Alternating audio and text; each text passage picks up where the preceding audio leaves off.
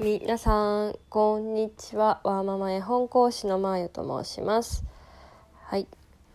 えー、週末になりました。皆様いかがお過ごしでしょうか？あと一日踏ん張り時っていうことな時なんだと思いますけど。はい。えー、3月も入って2週目ですかね。まあそろそろえー、卒園シーズン、えー、進学に向けての春休みっていうところに差し掛かろうと思ういうところですね。えー、っと今年2021年をに私はマママーヨが復職するならこんな絵本こんな絵本を読んでみたい読ませたい読み聞かせしたいなというテーマでお話しさせてもらっておりました。今回はですね、えっと、た私がほあの実際に読み聞かせをしていて助けられた絵本っていうので、えー、この絵本を紹介したいなと思ってピックアップしました。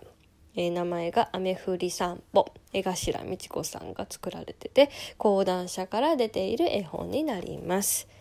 ご存知の方も多いかなと思う絵本ですね。あの2014年に作られている絵本になります。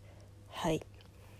えー、っと小さな女の子が雨の中散歩をしていっていろんな発見をしていくっていう感じでストーリーが展開していくんですけどあの雨降り散歩チャプチャプチャプ。これが、えーと、リズムに乗ってどんどんどんどん、えーと、ストーリーの展開を進めていくリズムになってます、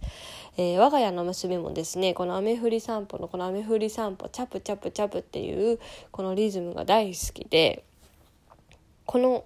リズムに何度も何度も助けられました。っていうのもですねやっぱ登園時雨が降ってると思うんですよね。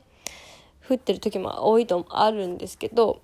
その時にもうあの前に進まないんですよ。もう水遊びばっかりしたりとかして。なので傘を差して長靴を履いき始めてから、うん、ベビーカーで送り迎えしてた時期もあるんですけど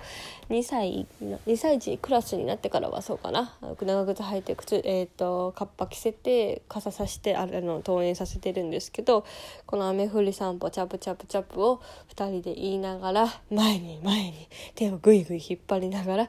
えーと通わせております。うんこの絵本読み聞かせをしてたことによってそのリズムが体に入ってたっていうのはすごくあの大きかったしアジサイを見てね「わアジサイさん」ってこのセリフのように言うんですよ。それを見てああ雨降り散歩とリンクしてるなと思う成長を感じたりすることができるのでこの絵本は私もとっても大好きです。